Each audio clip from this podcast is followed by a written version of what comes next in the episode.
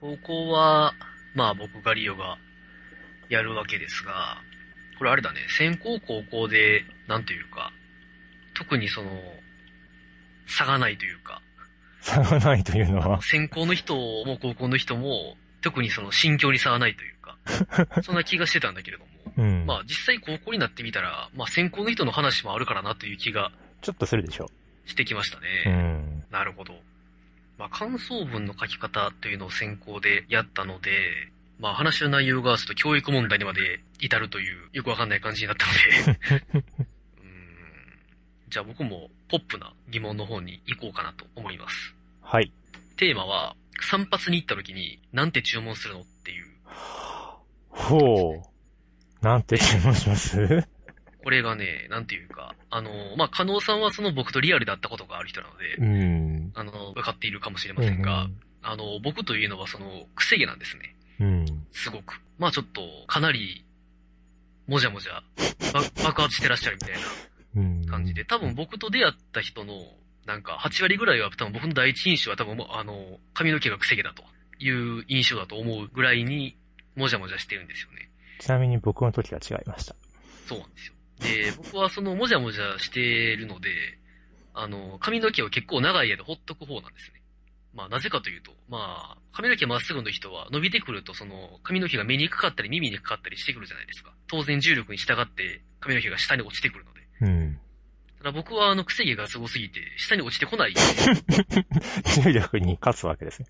そうそう。だんだん上に積んでいくんですよ、髪の毛が。だから、まあ、半年ぐらいは、切らなくても頭の上に髪の毛がどんどん登っていくだけで、あの、あんまり不自由しないんですよね。うん。なんですけども、さすがに半年ぐらいすると、髪の毛の重量にちょっと、髪の体毛自重体ながくて、負けまして、は下い。に下がってきて、邪魔だ、思うようになって、でその時初めて切るんですよ。もじゃっと。そうそう。で、その時の切り方が、僕はいつも丸坊主にしちゃうんですよね。ですね。バリカネ剃っちゃうと。で、さっき加納さんが、あの、僕は、僕の第一印象が、その、癖毛じゃなかったというのは、僕がちょうど丸坊主にしたあたりに、僕は加納さんと初めて会ったんですよね。そうなんですね。なので、どっちかというと、なんなんというか、部活で野球やってる感じの、そうです時ね。の私に会ったという感じなんですね。なので、あの、僕は散髪屋に行った時に、その、バリカンで、あれ、なな何ミリぐらいに沿ってと、いう以外に注文したことないんですよ。この人生において。まあ、もっと小さな頃は、僕は、あの、小学生ぐらいの頃は、実は、あの、髪の毛がストレートのサラサラだったので、こまっすぐだったんですよね。だったので、あの、坊ちゃん狩りにしてたんですね。それはまあ、あの、僕の親が、う。うん。あの、散髪屋にそう言ってたんですよ。こういう風に切ってと。うん。僕はまあ、何も言わずに、あの、それに従ってただけなので、自分で注文したわけではないと。うーん。物心ついた頃からはもう、伸びては丸坊主にし、伸びては丸坊主にしと。前科無科の法則ですね。その通りですね。全株という繰り返しだったんですよ。すごいですね。いやー、散髪の時のオーダーですか。うーん。なんかまず、あれですね。僕、基本的に店を変えない人間なんですよ。あ散髪の床屋に行くじゃないですか。あ。うんうん。で、同じところが利用できるんだったらずっと同じところを使い続けるんですけども、なるほど、なるほど。結構長いこと使い続けて、はいはい。で、毎回、いつも通りっていうああ。なるほ頼ど。み方をするんですよね。そうなるとどうなるかっていうと、一番最初にどう頼んだか覚えてないわけなんですよ。なるほど。そうか。一番最初に頼んだのを覚えてればね。ちょっとね、もう少し建設的な情報提供できたかなと思うんですけど、うーん。うーん、まあね難しいなぁ。いや、僕もその大学生に、いや、なんか、大学院、うん。大学院生になった時に、なんというか、さすがになんか、丸坊主ばっかりやつはつまんないんではないのかと。うん、自分のじ人生において。なるほどね。もうちょっとなんか髪型に凝ってみる気はないけれども、まあ、プラスアルファしてみようと思った。うん。でよく散髪屋に言われるんですよ。これだけ髪の毛の量が多くて、もったいないと。お大勢するのーは。なんかもうちょっとなんかしたらどうですか例えば、癖毛って、そもそも癖があるから、うん あ。の、ドレッドヘアとかアフロヘアにしてる のが結構長い間持つらしい。持つ、持つ、持つ、なるほど。うん。髪の毛まっすぐの人はアフロにしても結構なんかすぐにまっすぐになってきちゃうと。うん。だからあんまり長い間アフロが維持できないから、すぐにまたパーマを当て直さないとダメなんだけど。あ、あ、髪型の方が持つということなのね。そうです、そうですな。るほど。なんですけど、だからアフロとかドレッドヘアにしようかと思った時期もあったんですね。ちょっと気になりますね。うーん。ただまあアフロもドレッドもね、一回しちゃうと髪の毛が洗えなくなるんですよね。そうなんだ。あのー、アフロもなんていうか、髪の毛というか、頭皮。うん。あのー、頭皮にまでなんていうか至らなくなるというか、シャンプーとかが。ほー。で、なんかそういいう風に無理に洗っちゃうと、か髪型が崩れちゃうと。うあアフロにしろ、ドレッドにしろ。だから結構なんか不便なことが多そうで、やめちゃったんですが。写真とかも持ってないんですか写真、いやいや、あの、いや、あれですよ。あの、実際に、あの、ドレッドにしたことはないんですけど、あ、な、したことはない。残念。したらどうですかと言われて、結局まあ、 あの、いいやんなかったので、やんなかったよね。あれなんですけどね。だから髪型ってね、意外と髪型を考えると、髪型を表す用語って、実はあまりないなと思いませんかなんか、丸刈り、スポーツ狩り。うん、まあ、丸刈り、スポーツ刈りは、 ほとんど同じな気もするが、あ、まスあ、ポーツ狩り通じます通じますスポーツ狩り通じますよ、あー僕はなんかスポーツ狩りは北海道の方言であるとか、なんかいうのをどっかで聞いた気がしたけど、気のせいですね。そうなんですかね。うちはでも、昔は逆に丸刈りなんて言葉使いませんでしたね。みんなスポーツ刈りって言ってたような気が。本州でも。えー、あと、まあ、なんとか分け。なんとか分け、うんうんうん。七三分けとか、あの、ま、ま真ん中で分けるとかもありますけど、センター分けっていうのかな。あ今、スポーツ狩りで検索しようとしたら、スポーツ狩りダサいっていうお検索ワードが出てちょっと悲しくなりましたね。でも、スポーツ狩りっていうのは、ダサい、うんぬんっていう概念じゃないんですよ。もはや。まあいや、だってあんな髪の毛短いのに、なんか、ダサい、うんぬんをできるのか、と思いませんかなんか。 まあね、いや、やっぱ、気にする人は気にするのかな、みたいな。すでも、スポーツ狩りおしゃれっていう他のキーワードもあった。 よくわかりませんね。ダサいスポーツ狩りとおしゃれなスポーツ狩りっていうのがあるんですかね。と、いや、髪型、髪型を評価するのってすごい難しいですよね。スポーツ狩り。あれでもスポーツ狩りってあれなんだ。頭の角を残し、滑らかにつなげるように刈り、前髪を少し長めにするんだ。角刈りとは違うんですよね。角刈りとは違うのかなでもなんか、料理人とか、軍人とかっぽいイメージがありますけどね。料理人そのう角刈りじゃないですか料理人は角刈りっぽいけど、角刈り角刈り角刈りって何なんだ角刈り。なんか、角刈りはわかるけれども、角刈りがなんか、どういうプロセスを経てややるもんなのかがわから最ん。終的に残っ残ってれば前の方が。うん。まあ、その両サイドが結構短くて、うん。上の方が残ってて、まあ角っぽい感じが。ういん、角っぽい感じですよね。や、もうそれはいいや。で、なんか、他の髪型でも、なんか、わかりやすい髪型には名前がついてるじゃないですか。あの、アフロとかドレッドとか、坊ちゃんとかね。うん、坊っちゃん狩りであるとか、おかっぱ、おかっぱはまあ女性だけどね。まあ、そういうのがあると思うんですけど、でもい世の中の多くの、まあ特に男性かな、男性ってあんまりなんか名称しがたき髪型の人いるじゃないですか。明治もしがたい。ちょっと産地が下がりそうな。まあ名称しがたい夏休みっていう、あの、TRPG の本があったりして、 あれなんですややったことないですかなんか、あの、あかん日感本じです橋の方のねね。、あの、かあれゲゲーム屋というか、カードゲーム屋というか、ボードゲーム屋で一回見つけたことがあって、こうなんなんじゃこりゃと思った記憶があるが、まあ、ななんか、いや髪型って何なんだろうと思いませんかなんか、ああ、困るよ、困る。うん実際今の髪型以外にしろって言われたら多分困る。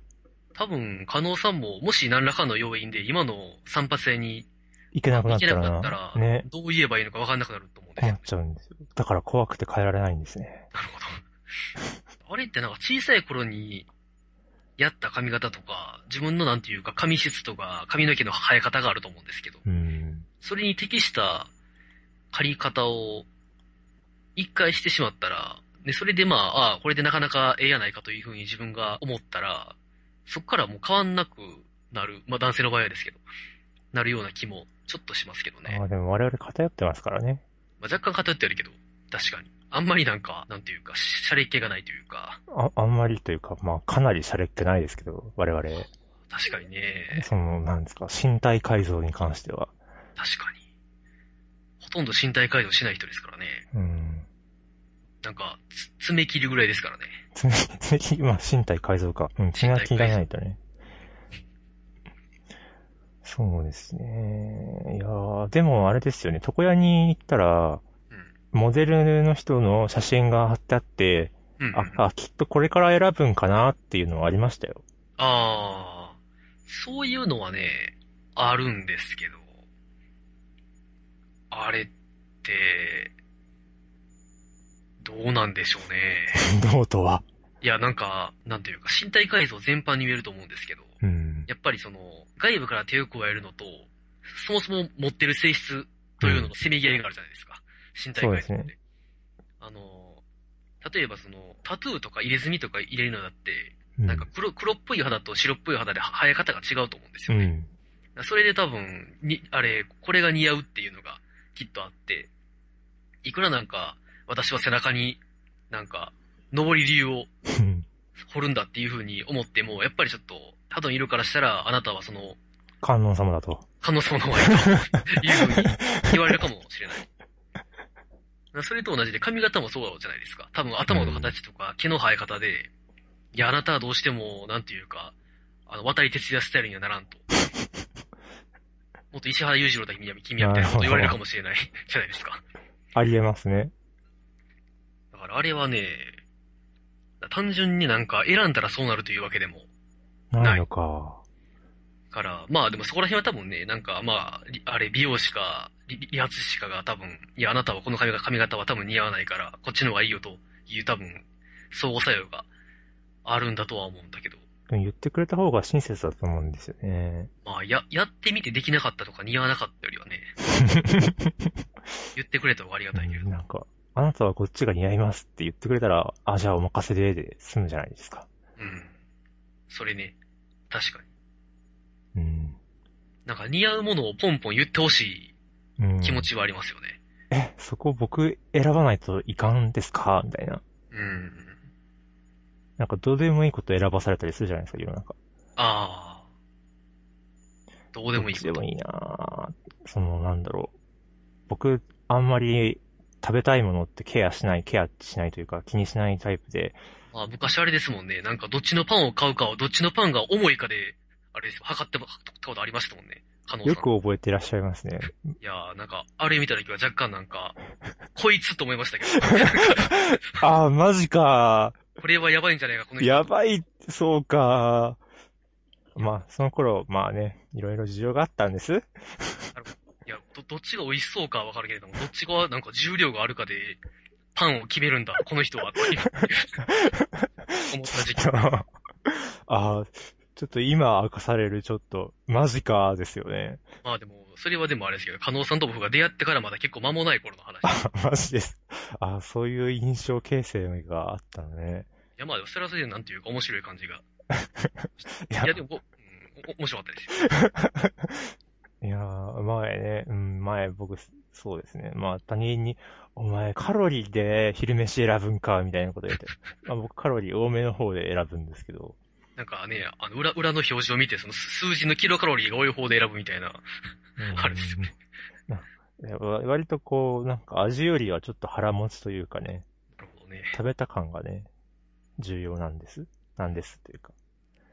重要だったんですうん、まあ、少々話はずれましたがね。ずれましたが。なの はい、で、だから、食べたいものを選んでって言われるのがすごい困るわけですよ。あー、なるほど。その、何をかを食べに行くときに、うん、僕別に何でもいいんだけどなーって時に、うん。で、そういう時に限ってメンツがみんな特にこう、何を食べたいっていうわけでもないわけですよ。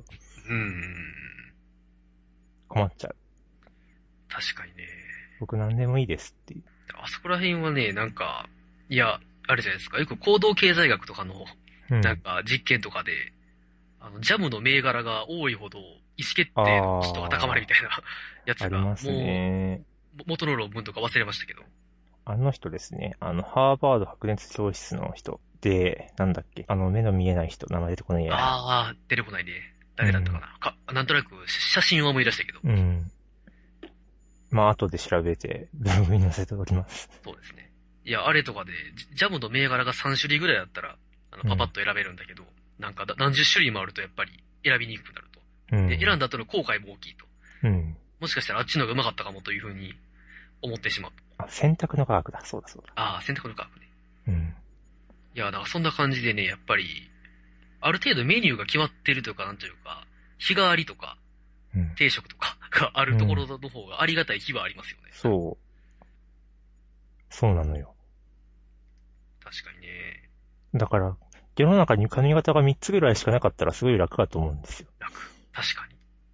なんかその、 どれを選んだっていう、なんか正当性もいあんまり必要な気がするし。うん。なんか、まあ、3種類しかないんだからね、みたいな。だから逆に、なんだろう、身体改造でピアスとかがあっちゃったりするわけじゃないですか。ああ、そうですね。それってどういう目標状態があってそこに到達するのかな、みたいな。まあ、どうなんだろう。無数の、この、ね、選択肢がある中で、うん、この部分にこのピアスを、ボンみたいな。確かに。まあ、ピアスしたいかどうかはうんぬん置いといて、どこにピアスするかっていうのは、意外と難しい話な気がしますね。うん。うーん。この確かあたり、耳でもこのあたりとか、にねえ。どうなんあでしるょわうけじゃないですか。ある、ありますけどね。どうどうやって決めてんでしょうね。なんかう、ん。わからんな。やっぱ、ダーツでこう、シュッて、この、この部位みたいまあなんか、あ の、鍼灸院とかにあるタイプの、あの、けけ経絡みたいなやつが書いて る、表に向かって、ぶん投げる感じなんですけどな。わかんないですね。ややっぱ、なんかあんまり自分を身体改造しようと思ったことがないから、わからない。ね。確かに髪染めるとかもそうですよね。髪染めるの難しいですよね。わかんないですね。なんか、何色がいいのかとか。どのあたりにするのかみたいな。いうん。や、一旦染まっちゃったらそれでいいんだろうけど、うん。次どうすんのみたいな。それより薄く濃く、どれくらい薄く、どれくらい濃くみたいな。確かにね。すごいなんかこう、なんですか。デジタルじゃない処理じゃないですか。あれって髪の毛染める色合いとかって、染料を混ぜてとかでやるんですかねあれって。美容師さんってのは。それともある程度決まってるんですかねやるんじゃないかなやっぱ、これを、これこれを何時間何時間じゃないですねあ。多分何分とか。いや、わかんないな。でもある程度多分色のやつがあって、それを調合するんだと思そうでしょうね。まあでも調合ししたら、もうなんていうかアナログ処理じゃないですか。う。うなんかん。これ、暗いみたいな。うん。ここら辺っていう。ね。微妙な色合いになってくるわけだから、そうするとわかんないですよね。わからいん。や、でもやっぱ逆にあれなのかもしれない。毎回同じ髪型みたいな方が世の中ではおかしいのかもしれない。どうなんでしょうね。でも、あやっぱダメだな。やっぱり、ルイは友を呼ぶで、 やっぱり僕の周りにもあんまり、髪の型を頻繁に変える人っていなかったもんな。頻繁に変える人いないなぁ。でも男性で頻繁に変える人っているんですかねまあ、いいるとは思うけども、そんなにいるんですかね女性はなんかわかるんですけど、急に髪の毛切ったりするじゃないですか、女性って。うん。まあでも気持ちはわからんでもないですけどね。なんか、ちょっと気分転換したくなる時はあると思うので。えでも、気分転換をどの程度するかっていう決定が必要なんじゃないですか。まあね、気分転換とはいえやっぱり、あ後のことも考えてやるわけだから、やっぱり似合うかどうかは判断してるわけですからねう。んどんぐらい切るかとかはね。まあ切るって不可逆的な処理だから結構。まあね、一回やっちゃったら伸ばすまでにちょっとね、うん。時間がかかりますからね。いやー、不可逆、うーん、難しい。 難しいというか。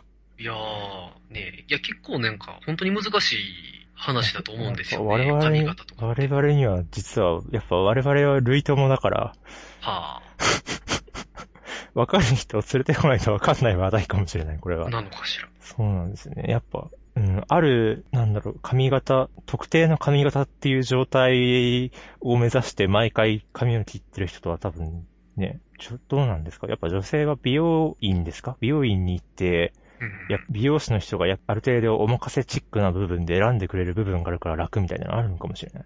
うーん、まあでもそれはあるでしょうね、きっと。なんか、床屋のおっちゃんが、ね、うん。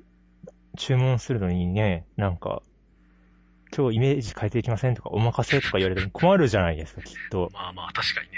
理髪師と美容師で違いますからね、資格もね。まあそうですね。なんか、髭剃れるかとかも違いますもんね。そうそう。あれはそうそうそう。違う職業の人だから。うん。あ、でも美容院にこういう男性もいらっしゃるからね。まあ、美容院に行く人最近多いですよね。なんか、いや、僕の周りは美容院に行く人はいるんですよ。うん。行く人 はいるんだが、いや、でも美容院に行ってるからといって、なあっていう髪型ではありますけど。勢いに行くほどかといつも思ってしまうけれども。いや、多分このラジオ聞いてるからな。ごめんと言うしか ないけど。まあ、すいませまあいい、ん。まあまあいいけど、すますん。みません。うんうん。その辺、やっぱ理由をぜひ教えてください。聞いてる人。まあ、あるいはなんというか、その髪型が固定されてる人でも、いつからあなたはその髪型なんだとか、うん。どんなきっかけなのかと。きっかけがないならないでいいんですけど、うん、どんなきっかけで今の髪型を維持してるのかとか、ねえ。まあ、あるいは社会人だったらね、なんていうか、まあ、ある程度ね、限定されてくるからね。そういうところもありますからね。モヒカンとか無理ですからね。なあなかなかモヒカンとかね、タクシードライバーみたいなやつになったらまずい。はい。アメリカンニューシネマですね。あれタクシードライバーね。あれ、なかなか面白かったんですけうど、ん、僕すごい好きです、あ れ。うんあれね、まあなんとも言わない。まあなんていうのアメリカ的と言えばいいのか。いやアメリカ的なのかななんていうか、よくわかんないんいですけどや、なんか、うん。うん、やっぱ、社会人になるとね、南部狩りとか、うん。ね、二部とか、ん五部とか、四部とか。ありますいよや、ね。じゃあ、それは、 それは丸狩りですね、南部はね。まあ南部とか、なまあ長さによるのかな。あれだ分けけですよね、分け。分けか丸狩りか。その辺詳しい人がいたらぜひ。どなんか、髪型関係に詳しい人がね、まあ業業界の方とかがいたら一番ありがたいけど。こういうの読めば髪型、良然みたいな、そういう本を教えてくれてもいいんで。まああるいはなんか、実際のその理髪師の人で、あの、意思表示の少ない客をどんな髪型にするかみたいなう。んなんか手法があると思うんですよ、きっと。こいつなんか何にも言わないけど、なんか一回りぐらいす髪の毛少なめでみたいなことを言うしか言わないけど、 どうすればいいんだみたいな こと、時にどうす、どうするのかみたいな感じの。多分困る、いや困るのかなどうなんですかね困ると思うんです。いや、あれですよね。前回、あの、 病院でのコミュニケーションだったけど、はい今回は理髪店、もしくは美容院でのコミュニケーションということで。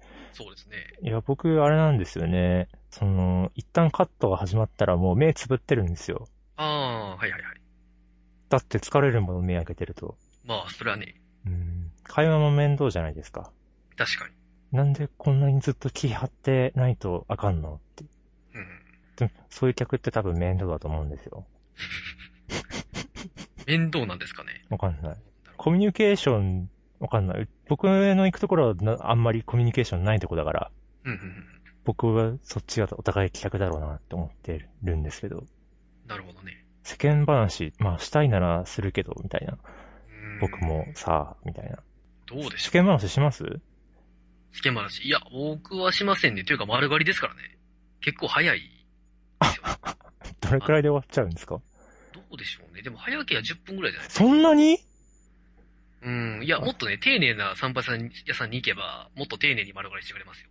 あれですけど、どうせ丸刈りだからなと思ってるので、僕1000円ぐらいのところにしか行かないんですよあね。あ、なるほどね。なんかすごい、なんか QB クラブとか、ああるじゃないですか あ、ありますね。クイックバーバーなところ。うん ああいうところに行っちゃって、やるので、結構ね、すぐ終わるんですよね。 10分か早いなまあでも、丸刈りは丸刈りでもあれですけどね、やっぱりお金払った方が気分はいいですけどね。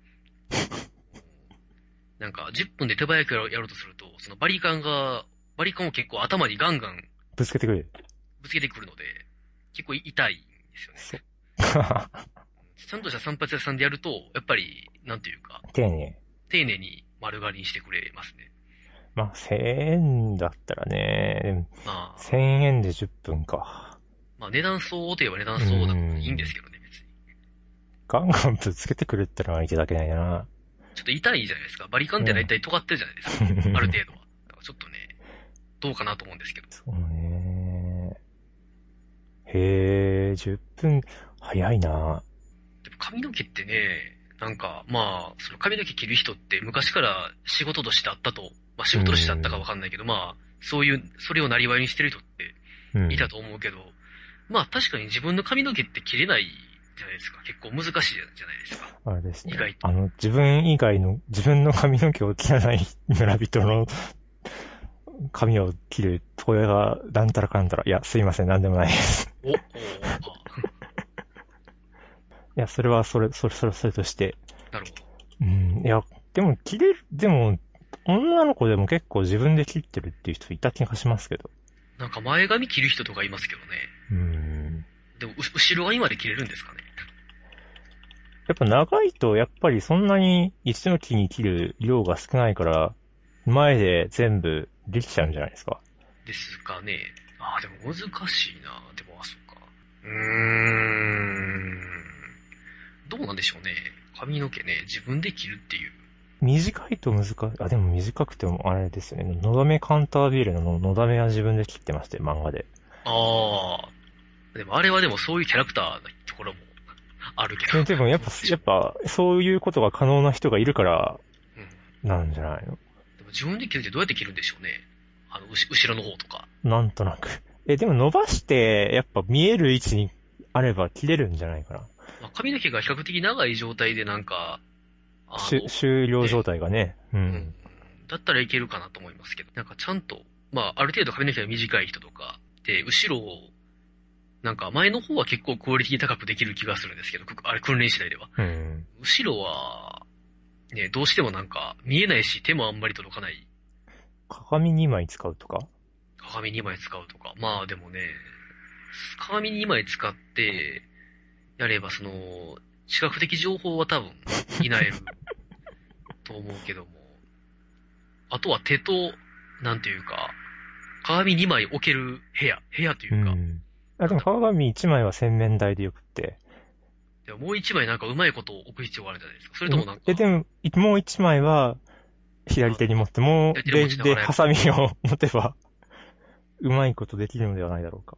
あ訓練次第で、ね、人間は何でもできるんだろうけど、ちょっと自分で切ってるっていう人をぜひ教えてください。自分で反ってる人だったら知ってますけどね。剃るのはね、剃るのはさ、まあ、割り勘なので、簡単だと思うんですけ一ど。次元的というか、なんというか、長さという概念がないじゃないですか、もうん。それに関しては特に僕は疑問は抱かないというか、うんまあ自分でも多分できるだろうしと思うんだけども、自分で切ってる人ね、なかなかどうやって切るのかなと思ったりしますかね。う。謎か謎を呼ぶ。どこまでどうやって切るか。いや、でもやっぱそういうアナログの処理に長けてる人がいるんだな、きっと。